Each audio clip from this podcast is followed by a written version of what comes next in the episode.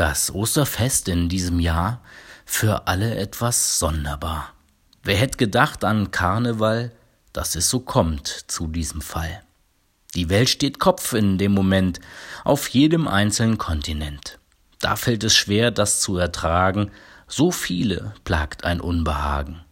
Doch ist es gerad in dieser Zeit so wichtig, dass man sich erfreut am schönen Wetter, an tollen Dingen, die uns jetzt zueinander bringen, an jeden Witz in diesen Stunden, an manche schöne Joggingrunden, an Fahrradtouren mit den Lieben, am Bücherlesen, die geschrieben.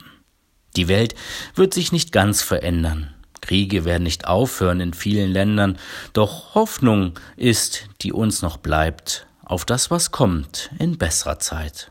Drum schweift nicht ab ins trübe Denken und lasst euch vom Moment beschenken. Von dem Moment, wenn jemand lacht, das ist es, was uns Freude macht.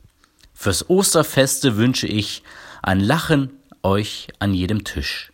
Denkt immer dran, es geht schon weiter. Drum bleibt auch über Ostern heiter.